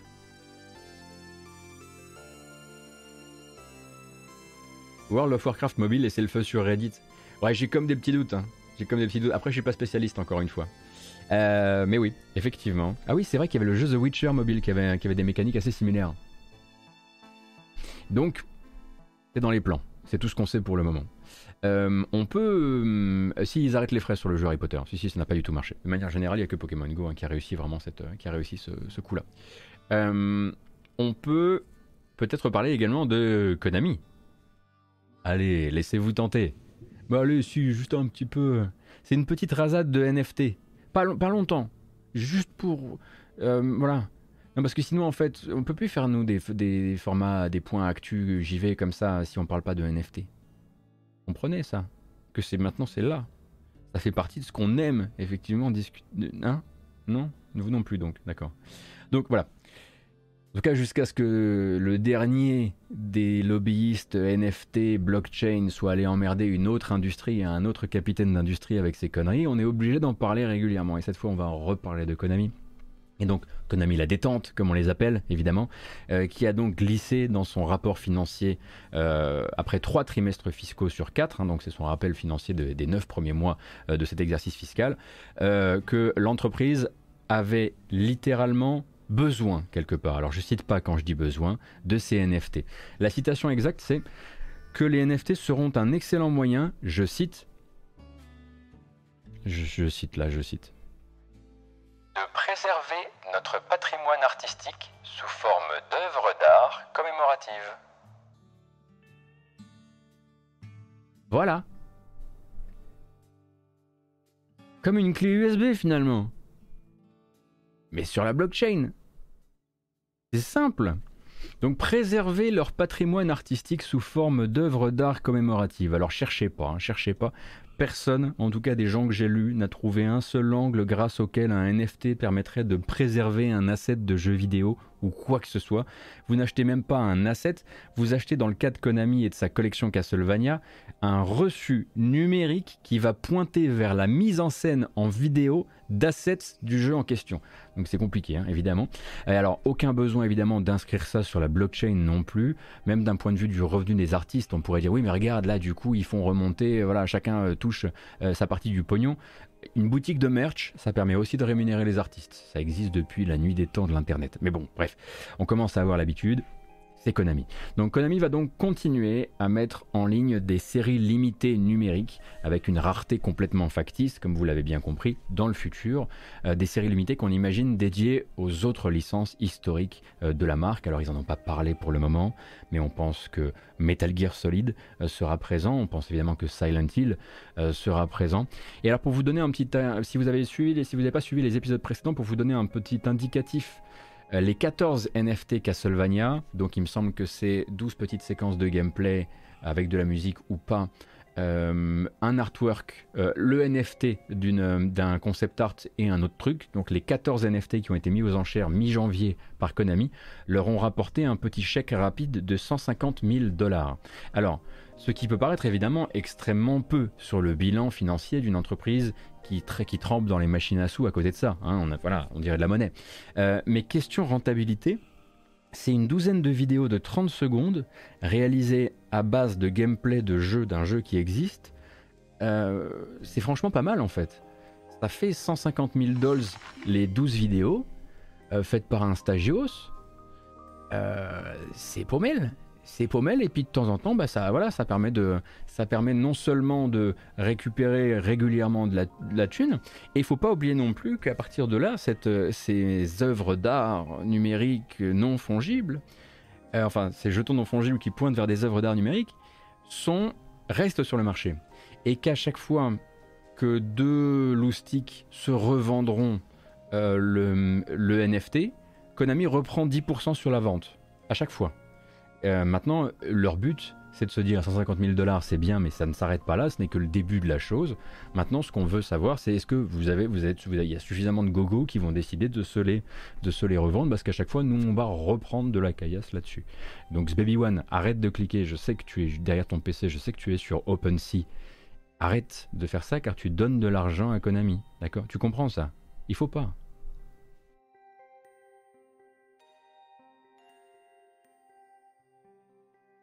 Il y a moyen de truander avec des multitransactions et des allers-retours. Ah bah fusion nucléaire, c'est, c'est là-dessus que le business actuel de l'art dans les N F T est construit. Sur des gens qui ont des billes dans, euh, qui ont des billes dans les, les sociétés qui vendent ces trucs et qui vont se revendre entre chefs d'entreprise des gros trucs juste pour faire monter leur valeur en espérant qu'il y ait un, espérant qu'il y ait un naïf qui passe derrière et qui rachète. Et qui rachète et qui du coup enrichissent toute la chaîne. C'est exactement le but. C'est, voilà. C'est même... Euh, on va dire c'est le, c'est la, le, c'est la leçon numéro une. Et dans les communautés N F T, on en parle de manière très ouverte de ces, ces choses-là. C'est normal, c'est pas considéré du tout comme de la fraude ou quoi que ce soit, parce qu'en plus c'est légal. Euh, c'est juste, on en parle, on se dit mais voilà, il faut, il, voilà, tout business de N F T doit commencer par ces moments où entre nous on va se, on va se revendre des trucs. Bref, c'est la pyramide et Cas, euh, Castlevania, Konami pardon, aimerait plutôt effectivement continuer à construire cette pyramide, une pyramide qui se, qui se construit dans l'autre sens. Hein. Vous avez compris qu'elle se monte pas comme ça, elle se, voilà. Hein, c'est les peu, voilà, c'est les gogos, ils sont en bas et ils font la base du truc. Euh, et du coup, bah, ils, ils rejoignent Ubisoft dans les gens qui s'en battent les steaks pour le moment, pendant que les autres sont en train de se dire, comme on en parlait mercredi, Electronic Arts se dit oh, po, po, po, peut-être pas le moment. Team dix-sept en est revenu, euh, Sega a des doutes, mais voilà. voilà. Nos, nos innovateurs, nos grands, euh, nos grands visionnaires s'appellent pour l'instant Konami euh, et Ubisoft. En attendant que Square Enix euh, passe la deuxième évidemment.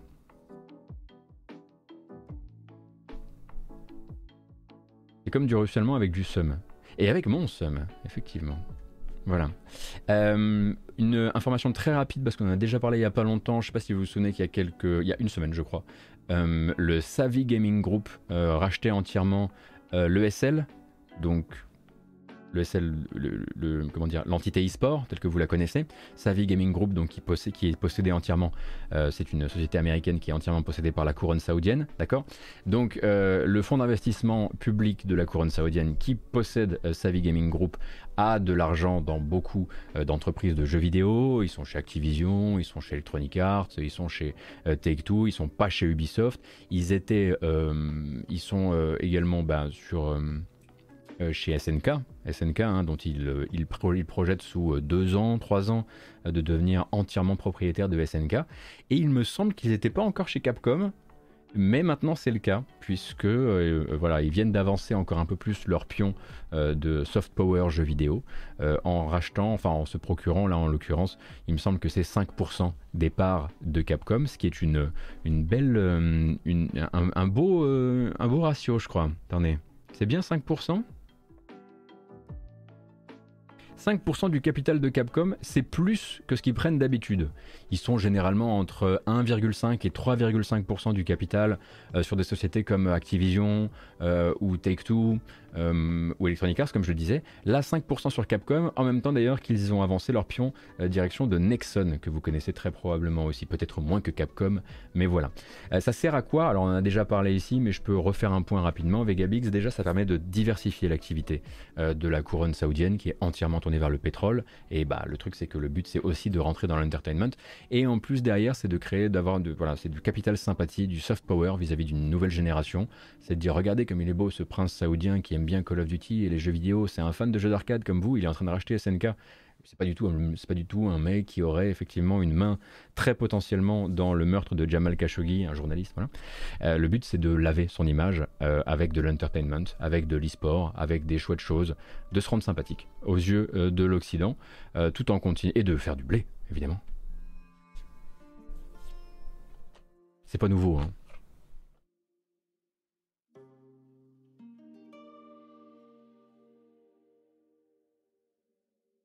C'est vrai que moi je m'étais dit quand même, si tu veux te rendre sympathique et que t'as une affaire de meurtre aux fesses, tu pourrais dire que t'aimes Journey ou Pokémon, quoi. Pourquoi tu dis que t'aimes Call of Duty? Pourquoi tu dis pas, je sais pas, moi j'adore Paparazzi par exemple, j'adore les jeux indés où on peut photographier des petits chiens.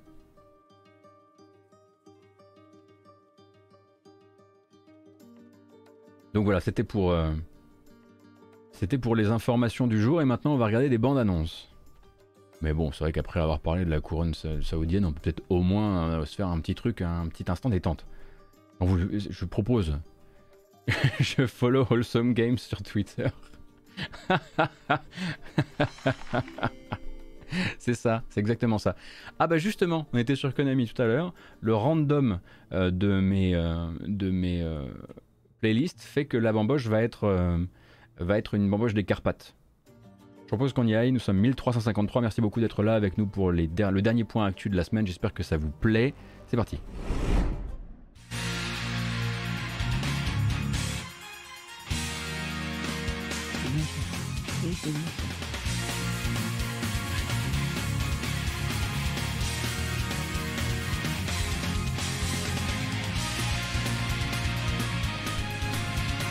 Wow. Wow. Alors, est-ce que je serai le meilleur monstre de Castlevania?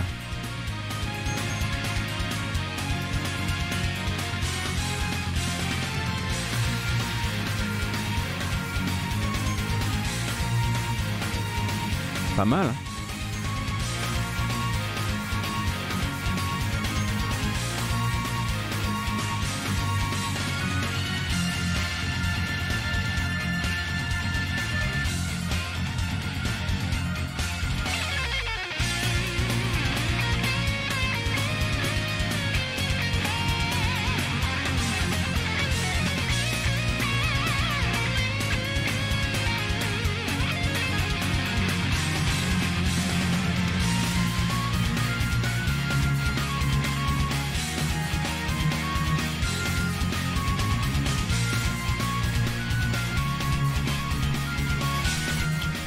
Pas mal, hein.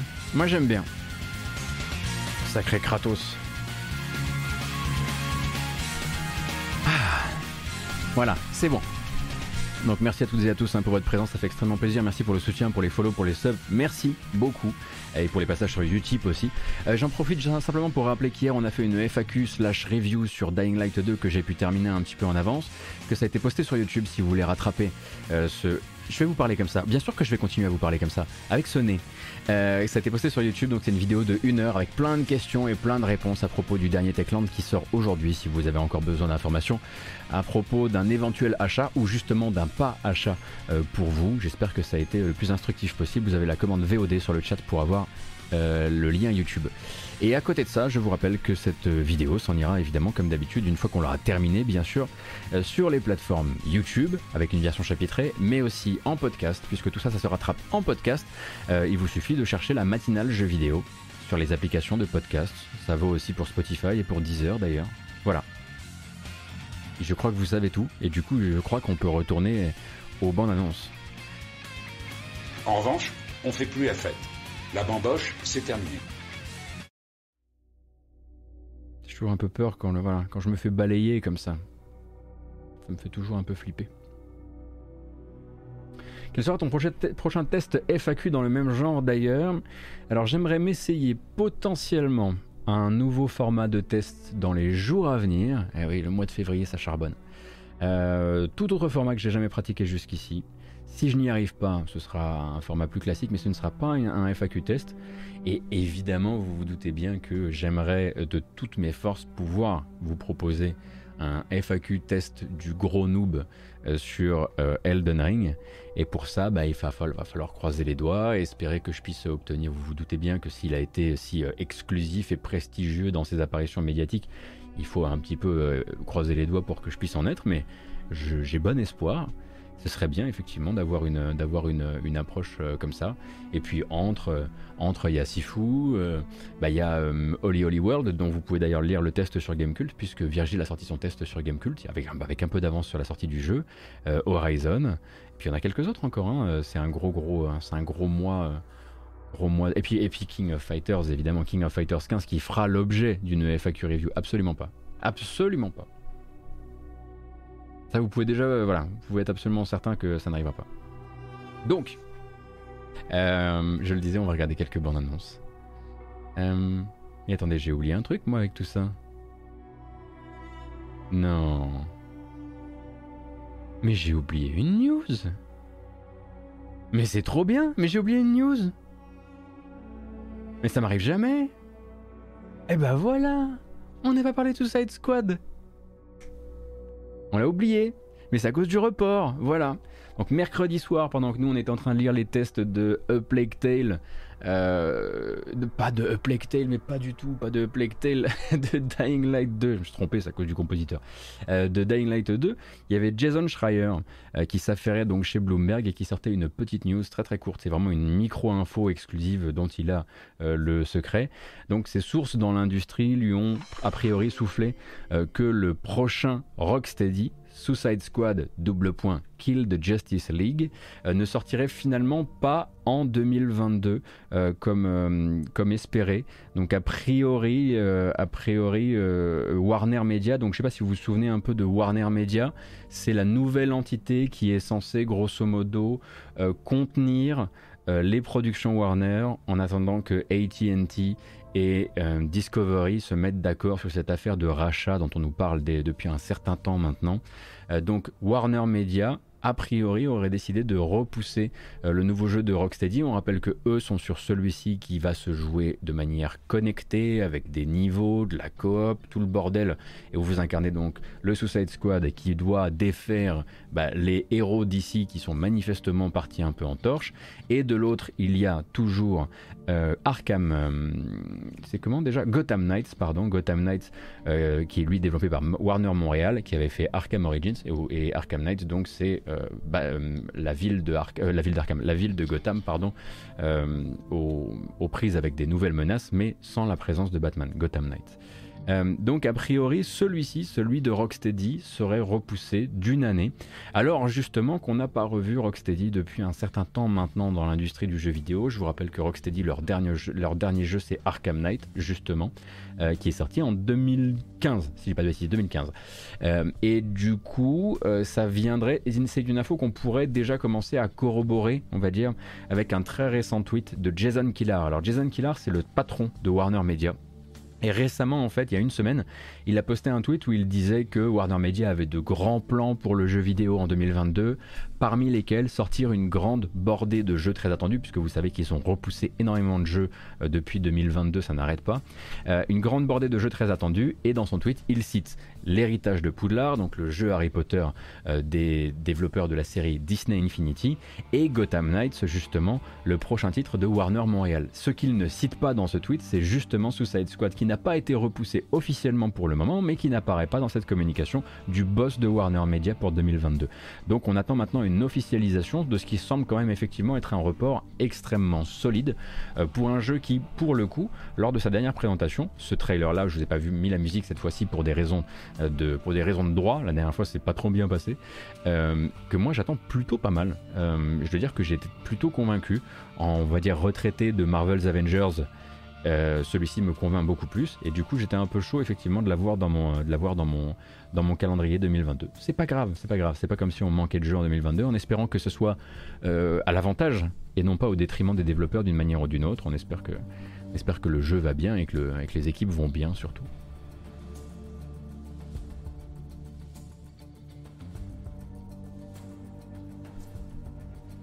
Et maintenant on peut y aller.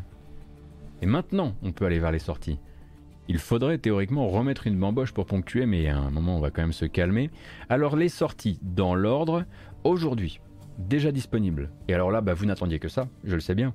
Voilà, je, je, je, je n'arrête pas de le lire moi sur le chat, hein. Des gens qui sont là genre « Oh Goto, je n'attends qu'une bonne, une, une bonne raison de retourner sur Nickelodeon All-Star Brawl, le, le, le Smash Bros de Nickelodeon. » Voilà, Internet, Internet ne bruisse que de cette attente. Donc il y a du nouveau contenu qui arrive. Donc c'est le moment, let's go, enfin je veux dire à un moment, laissez tomber, euh, laissez tomber Smash Bros, c'est démodé quoi.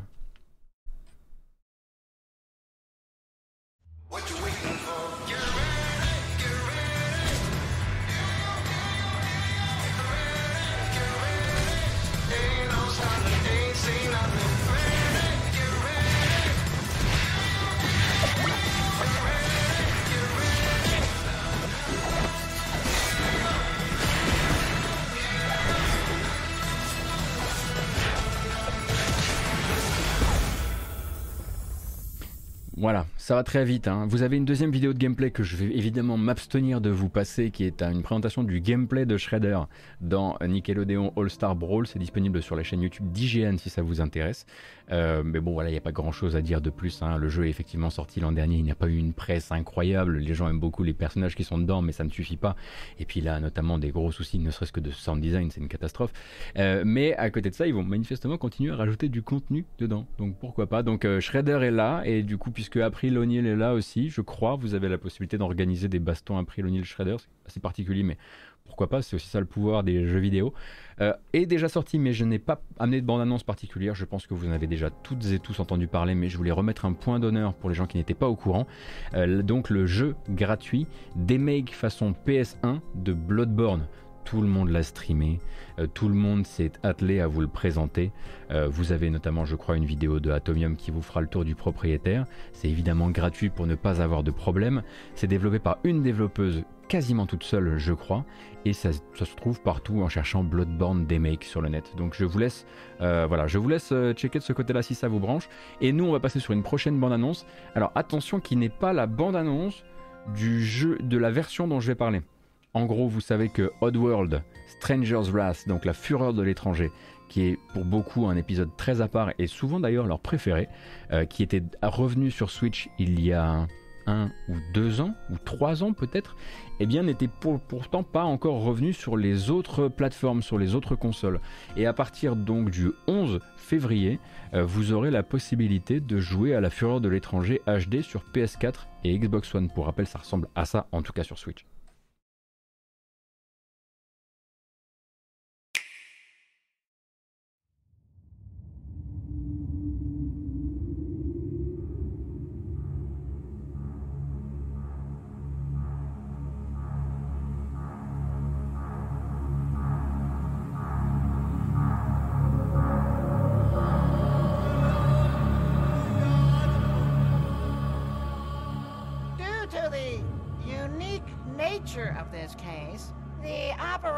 Is shaping up to be rather complicated.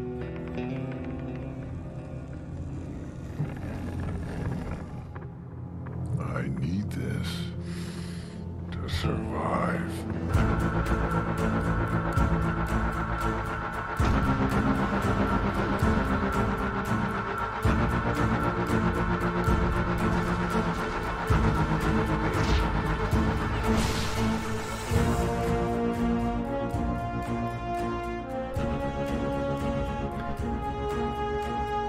Donc si vous n'avez jamais entendu parler de Stranger's Wrath, de la fureur de l'étranger, hein, c'est Oddworld Inhabitants et Just Add Water qui, sortiront, qui porteront ça un peu plus tard. Mais d'abord Oddworld Inhabitants, c'est un jeu qui est sorti en deux mille cinq à la base, à la toute base, euh, effectivement sur Xbox et puis sur P C. Et donc il y a cette version H D qui était arrivée sur Switch il n'y a pas longtemps, mais le jeu en fait a été partout, hein. Il a été sur P S trois, euh, il a été euh, sur euh, Vita, hein, il a été sur iOS, il a été sur Android, il a été un peu partout. Et il est arrivé sur Switch, je le disais, il y a pas trop trop trop longtemps, et il manquait justement les versions P S quatre et Xbox One qui arrivent, je le disais, le onze février prochain. Et il y en a un autre que j'ai oublié effectivement, euh, et qui arrivera avant ça, ce sera le huit février, c'est Sifu, Sifu le nouveau jeu de Slow Clap, euh, qui arrivera donc, je le disais, sur, P S, sur P S cinq, P S quatre et P C, euh, et P C ce sera via Epic Game Store le huit du, de la semaine prochaine. Et c'est plus pour attirer votre attention sur le fait que la dernière bande-annonce du jeu est en fait un court-métrage de baston. Euh, manifestement, ils sont allés chercher quelqu'un qu'ils estimaient en termes de réalisation. On va pas regarder tout, on va pas tout regarder euh, parce que euh, ça va durer quand même neuf minutes cette petite vidéo. Mais pour voilà, se mettre un peu dans l'ambiance, euh, quelques images. Et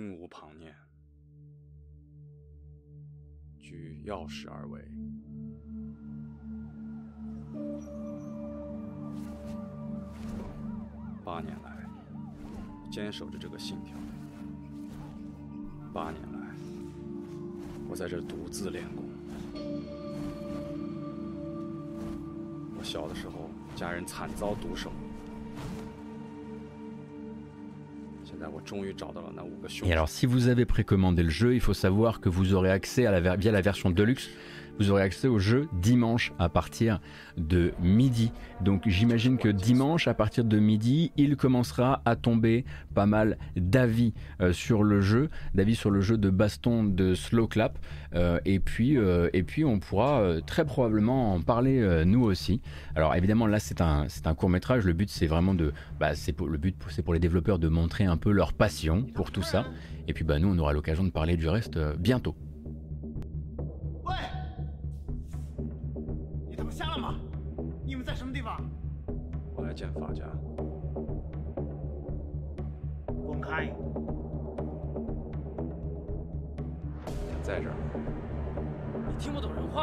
Mais battez-vous! Merci!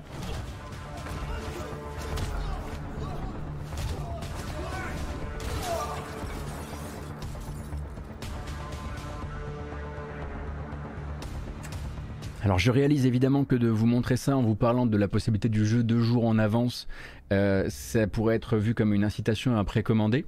Alors je vous dirais deux choses. Euh, patience. Patience, parce que précommande, jamais une bonne idée. Donc patience. Et vous aurez plein de gens qui vous en parleront très très vite. La sortie officielle, c'est le huit. Euh, voilà pour le bon Sifu. Et on va continuer avec une annonce un peu plus surprenante qui, elle, est arrivée euh, bah, aujourd'hui. Aujourd'hui, pour une sortie le dix-sept février, un jeu qui s'est dit bah oui, tiens, on va rajouter ça. Hein, c'était déjà tellement le bordel. Et ben bah, on n'a qu'à rajouter un autre jeu. C'est Square Enix qui nous dit, vous vous souvenez de Voice of Cards, donc le jeu de la team Nier. Et ben bah, il y a déjà une suite, puisqu'on comprend que quand Voice of Cards est sorti, ils ont directement utilisé le moteur et les acquis pour continuer l'histoire avec un nouveau jeu qui arrive le dix-sept février prochain et qui s'appelle Voice of Cards The Forsaken Maiden, avec évidemment euh, toujours l'équipe que vous connaissez et évidemment euh, du euh, Keiichi Okabe à la musique. The journey of a maiden who feared herself worthless across the seas and through her own heart.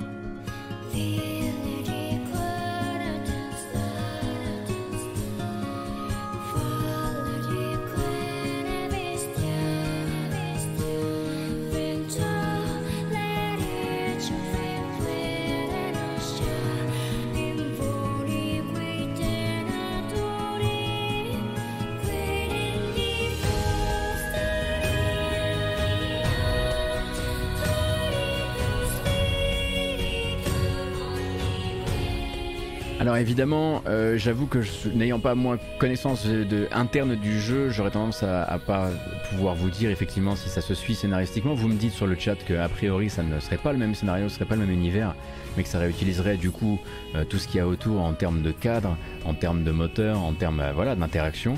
Euh, effectivement, avec cette, euh, avec cette production-là, si je comprends bien, il avait été intimé plusieurs fois cette idée qu'une fois le cadre posé, il pourrait être décliné. Et c'est a priori ce qui va être réalisé avec The Forsaken Maiden qui arrive déjà le dix-sept février. Oui, c'est quelques six mois après la sortie du premier jeu. Et après, ce sera à vous évidemment de voir euh, ce, si ça vous va, si ça vous plaît, si vous en vouliez plus ou pas. Euh, mais effectivement, je crois que scénaristiquement, c'est pas la même chose.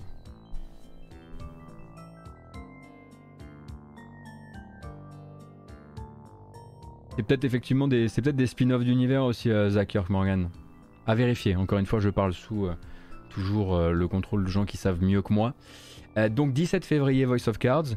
dix-huit février. Euh, là, on va évidemment absolument... Bah, on... Voilà, hein, Horizon Forbidden West. Nouvelle vidéo. Euh, nouvelle vidéo qui va encore vous présenter bah, notamment des enjeux, euh, mais aussi des, en des enjeux pour Aloy et des enjeux pour vous en termes de gameplay et d'activité et d'endroits de qu'on visite aussi, avec euh, un nouveau trailer. Je pense que ça, va, ça ne va pas s'arrêter. Je me demande combien il y aura de trailers d'ici au dix-huit février. Et celui-ci s'appelle Challenges of the Forbidden West, justement.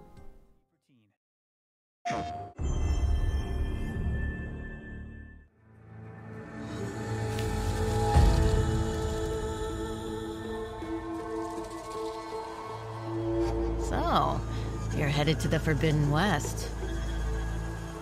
You'd better be prepared. Ah. In every settlement, get to know the local customs. Grab new gear to be ready for any situation. And of course, make sure you're properly armed. Maybe even get in some upgrades while you're at it. Drill with your spear in a melee pit. Then, when you're ready for the wilds, tough it out at the hunting grounds. Or track down rare machine parts for a salvage contract. But be careful. The West is overrun by Regala and her rebels. Between their outposts and their camps, they're a whole heap of trouble. And remember, there's a lot of strange things in the wilds. Ruins, cauldrons, and more. Bon, du côté des endroits à visiter, on devrait grosso modo quand même euh, avoir de quoi faire. Oui, c'est très beau. Je vous rappelle que si vous êtes curieux du jeu, il sort le dix-huit février prochain, toujours sur P S cinq ainsi que sur P S quatre. Et que vous disposez également de petits, de petits extraits de gameplay sur P S quatre pour vous faire un avis de l'état du jeu sur P S quatre Pro. Hein, évidemment, je pense que Sony, d'ici la sortie, se gardera bien de montrer comment il tourne sur P S quatre classique. Hein. Il y a un moment, il va falloir aussi se rendre à certaines évidences. Quoique, je risque probablement encore de passer pour un con quand il sera pas si dégueulasse que ça sur P S quatre euh, normal. Et comme je le disais, dix-huit février prochain, c'est l'un des gros gros jeux du mois de février. Mais tous les jeux du mois de février sont quasiment des gros jeux. Euh, donc ça c'est pour le dix-huit et le vingt-cinq février, et alors là moi c'est mes préférés et c'est un engagement que je prends. Je pense que jusqu'à la fin de la communication de ce jeu, ça va, c'est qu'en février on va les regarder on va les regarder les trailers de Grid Legends, donc le prochain épisode très sérieux de la série Grid, avec une partie euh, drama avec des acteurs pour la carrière, pour le mode carrière, et donc des bonnes annonces, mais c'est... Oh là là là, on a envie de tout manger.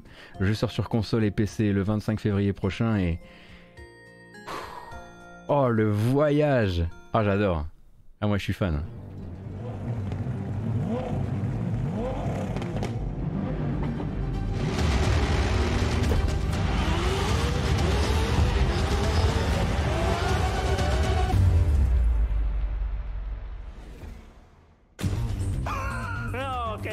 Started. Here we go. I'm Nathan McCain, five-time Grid Series world champion, soon to be six times. That's a new record. My name is Yume Tanaka. My goal is to become the first woman ever to win the championship. Less than twenty-four hours now before the final race takes place right here on this track. You know, the team want to get their hands on that trophy. They got to get through me. They'll look the same rear beating her. So it's time for us to deliver. Come on, be Nate.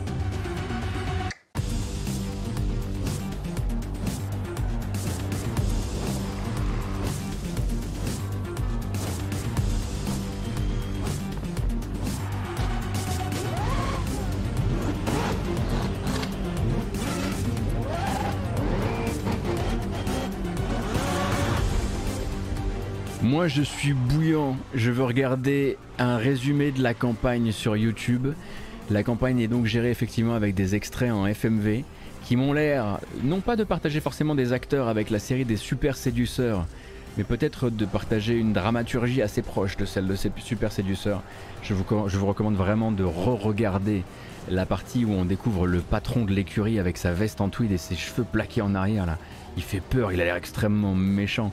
Donc oui, effectivement, Grid, je le disais, Grid Legends arrive le vingt-cinq février sur console et P C, et il y a effectivement du F M V pour la partie campagne, également de la présentation de gameplay, et vous risquez d'en entendre de plus en plus parler à mesure que les jours approchent du, euh, du jour de sortie.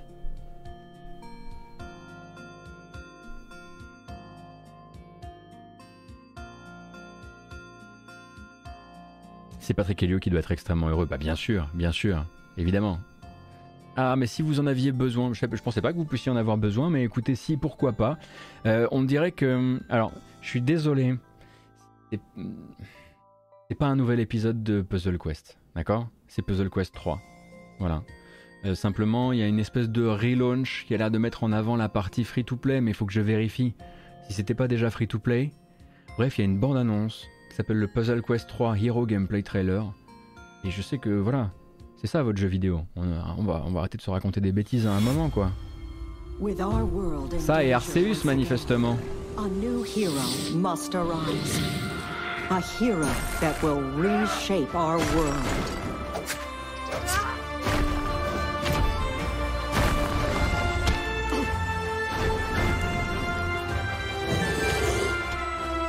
Will you be that hero? Si je me demande si c'est pas l'arrivée sur hop, hop, hop, hop, je me demande si c'est pas l'arrivée du sur euh, sur Steam du jeu en free to play qui va qui est célébré à ce moment-là avec cette bande annonce. La suite logique après Arceus. Alors vous êtes vous êtes très vilain.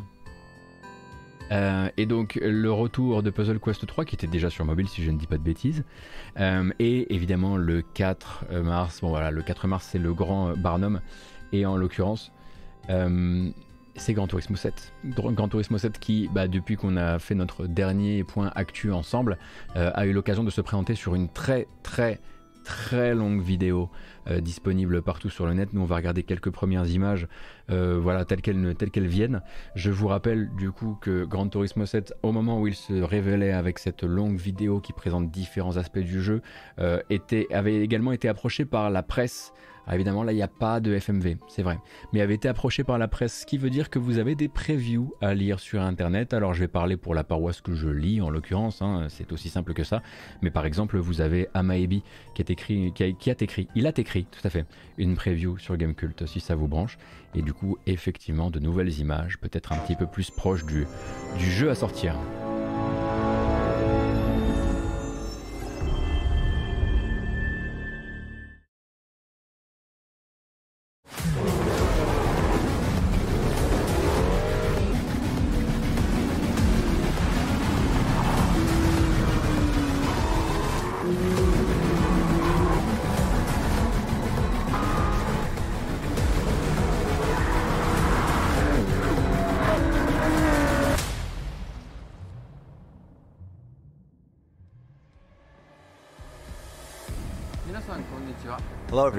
Bon, Kazunori Yamauchi, bon écoutez, euh, ça fait longtemps qu'on le connaît, hein, grosso modo ça va, on a arrêté de faire des tours de circuit, on finit le jeu. Je plaisante, c'était la blague dans les années deux mille quinze à propos de lui. Euh, donc voilà, présentation de, euh, extrêmement longue en l'occurrence de Gran Turismo sept qui va passer par tous les aspects, le gameplay, le garage, la modification, tout ça, tout ça, tout ça. Euh, et en l'occurrence je rappelle un jeu qui, est, euh, qui sortira le quatre mars prochain, à la fois sur P S quatre et sur P S cinq. Si vous voulez du gameplay P S quatre pour l'instant, je crois qu'il n'en n'existe pas puisque toute cette capture, toutes ces trente minutes euh, de gameplay ont été entièrement réalisées euh, sur PlayStation cinq, évidemment. Euh, de là, euh, je, vous, voilà, je vous encourage plutôt à aller voir du côté des, euh, du côté des previews, parce que n'étant plus un connaisseur de Gran Turismo depuis, enfin, depuis tellement longtemps, je ne sais pas du tout ce qui lui est arrivé, par quelle euh, difficulté il est passé, qu'est-ce qu'il est censé prouver avec cet épisode-là, ou ce genre de choses. Du coup, voilà, vraiment, euh, je vous laisse regarder cette, euh, cette vidéo, et puis bah, peut-être aussi, on imagine, euh, lire, euh, lire ce qu'il y a à lire sur le sujet. Quelques images quand même, hein, on ne va pas se, on va pas se priver. Unlike past replay modes where the cameras were fixed on the track, camera positions and image cuts are now generated randomly every time to match the music, allowing you to enjoy a different camera replay. Alors là on est parti, on est tombé au mauvais moment, ce sont des c'est la c'est la démonstration des caméras dynamiques pour les replays. Alors euh, d'accord, tout ça calé évidemment avec la musique. Non. on n'a pas le temps de chercher ça. On n'a pas le temps de chercher le bon moment de gameplay dans cette vidéo. Soit j'aurais dû le faire avant et j'ai mal fait mon travail, soit je vous laisse aller voir cette vidéo, effectivement, de votre côté. Donc un gros morceau évidemment pour les euh, amoureux de bagnole. Même si on lui préférera, c'est vrai, Grid, qui, a des, qui lui au moins il a des vrais acteurs. Euh, alors euh, voilà, à un moment euh, quand même, euh, c'est un peu ce qu'on vient chercher dans un jeu de bagnole. Euh, autre sujet, vraiment, vraiment autre sujet pour le coup. Euh, je ne sais pas si vous vous souvenez ou si vous avez été, euh, si vous avez été curieux un temps d'un jeu qui s'appelle The Cycle Frontier. Donc Frontier, c'est son sous-titre. The Cycle Frontier, qui est, qui est toujours Le, le nouveau projet, enfin le projet actuel de Jaeger, studio que vous avez connu pour plusieurs mutations et plusieurs types de jeux à travers les années. Et du coup, The Cycle Frontier, eh bien, ouvre une nouvelle bêta fermée pour le dix mars prochain. Donc vous aurez la possibilité de vous inscrire pour essayer le jeu. Et avec ça, il y a une petite bande-annonce qui vous montre les environnements surtout. Euh, alors, on est loin du Jaeger de Spec Ops, hein. J'espère que vous l'avez bien saisi. De manière générale, les, les concepteurs de Spec Ops ne sont plus chez Jaeger depuis longtemps.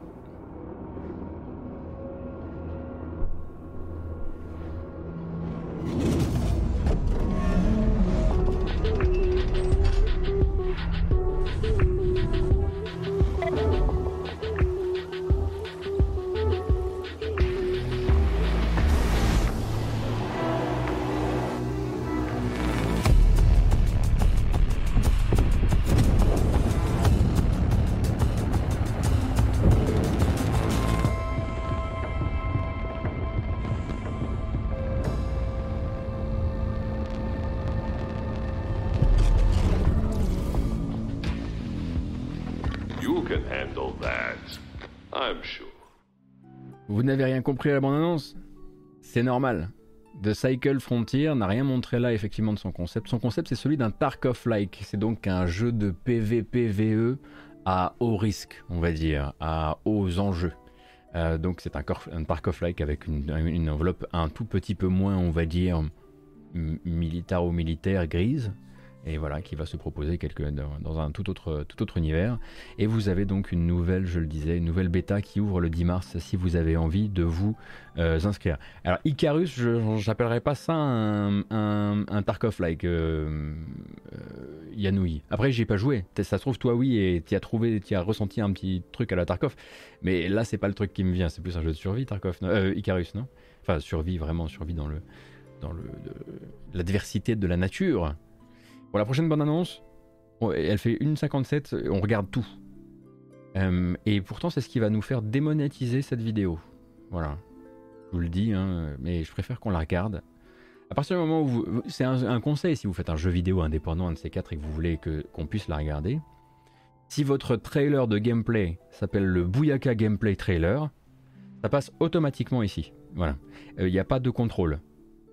Et voilà.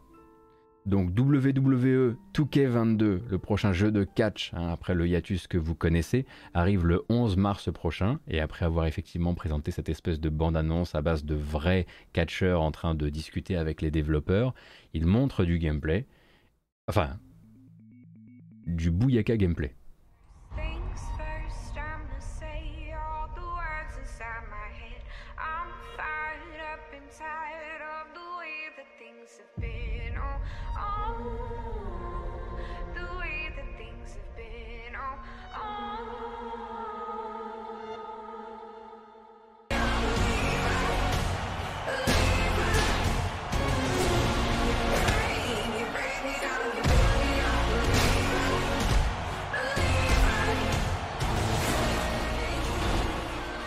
On n'est pas bien là à regarder des trailers de jeux de catch en deux mille vingt-deux comme si le dernier épisode de la série avait pas été un four comp. Enfin, en gros, ils ont pas eu, ils avaient pas le temps, ils étaient pas prêts, ils étaient pas machin, et qu'en gros, c'est avec deux K vingt-deux après le hiatus euh, que le, voilà, le but, ça va être de réacquérir, on va dire, la confiance des gens qui s'étaient fait quoi tirer cinquante ou soixante balles dans cette affaire à l'époque.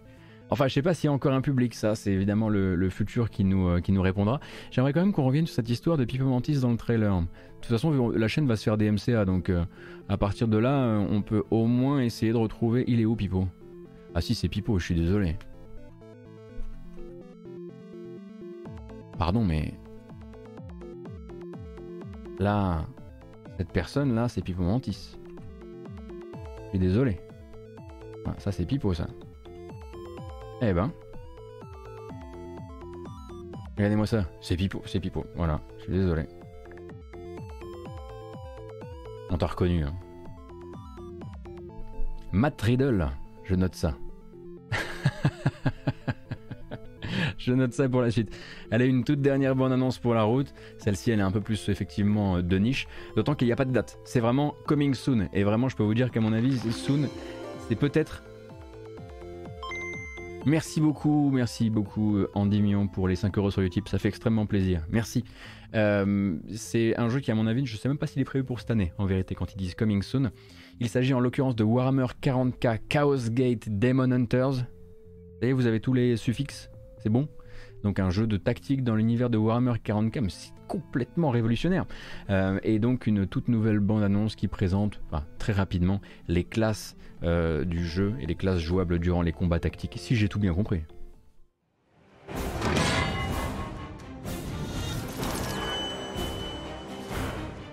As your Grey Knights earn renown and experience, a select few will be able to specialize into advanced classes, each with their own unique abilities and tactical options. The Paladin is an elite Terminator armor-clad warrior, pulverizing and pounding enemies with powerful combat-focused abilities. The Chaplain buffs and emboldens his Grey Knight allies with prayers and litanies. Demons fear the Librarian's potent psyker abilities, banishing the foulest corruptions without lifting a blade. The Purifier incinerates any demon kind who get too close, cleansing enemy mutations and afflictions with sanctified flames. Discover more ways to forge your squad in Chaos Gate Demon Hunters. Coming soon. Coming soon, Chaos Gate Demon Hunters. C'est très très sérieux hein, en tout cas. On déconne zéro. Et euh, je vous rappelle donc que le jeu pour l'instant n'a pas de date de sortie et je crois même qu'il a un peu glissé euh, d'un point de vue euh, sur le, d'un, d'un exercice fiscal sur l'autre récemment. Je crois que c'est celui qui est édité par Frontier, si j'ai pas de bêtises. Parce qu'il y en a tellement en ce moment. Euh, c'est, c'est... Une, une seconde, une seconde, une seconde. Oui, c'est bien celui qui est chez Frontier Foundry, donc la maison d'édition de Frontier. Euh, donc vous avez le temps de vous renseigner sur celui-ci, c'est pas pour tout de suite. Euh, qu'est-ce qu'on pouvait dire d'autre? Oui, effectivement, c'est les Grey Knights, alors faut aimer, c'est sûr. Euh, mais c'est le choix qui a, qui a été réalisé par les développeurs. Je suis pas sûr que ce soit le truc le plus osé qu'on puisse faire quand on fait du quarante K. Euh, et nous, celui qu'on va attendre évidemment le plus, c'est Darktide, euh, le jeu Warhammer quarante mille euh, par les développeurs de Vermintide un et deux. C'est ça qui risque très probablement de nous brancher, même si lui aussi, il me semble, n'est pas pour tout de suite. Euh, je crois justement que c'est peut-être plus pour cette année, non? Il n'y avait pas eu une histoire de, de report récemment? Attendez, je vais regarder ça. Repoussé au printemps deux mille vingt-deux, aux dernières nouvelles. Ah oui, il avait été repoussé à la fin de l'année dernière. Ben, il n'y a plus qu'à croiser les doigts. Le printemps, c'est dans pas trop longtemps, ça va, hein. Ce serait, ce serait assez, euh, assez agréable. Et nous, bah, du coup, je crois qu'on a terminé pour aujourd'hui. Une question qui a été posée sur le chat, je préfère répondre. Tu ne passes pas, c'était même pas une question, c'était plus une petite observation très sympathique. Tu ne passes pas trop les trailers de Triangle Strategy.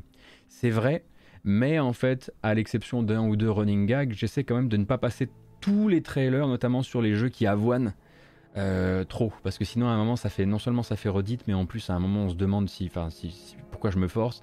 Et en fait, là, vu que Triangle Strategy en sort un par personnage, c'est un peu l'enfer. Euh, mais effectivement, si vous êtes curieuse et curieux de séquences de gameplay de Triangle Strategy, il y a derrière un trailer, j'ai l'impression, toutes les semaines en ce moment. Euh, donc, euh, vous avez de quoi, euh, vous avez de quoi regarder. Voilà.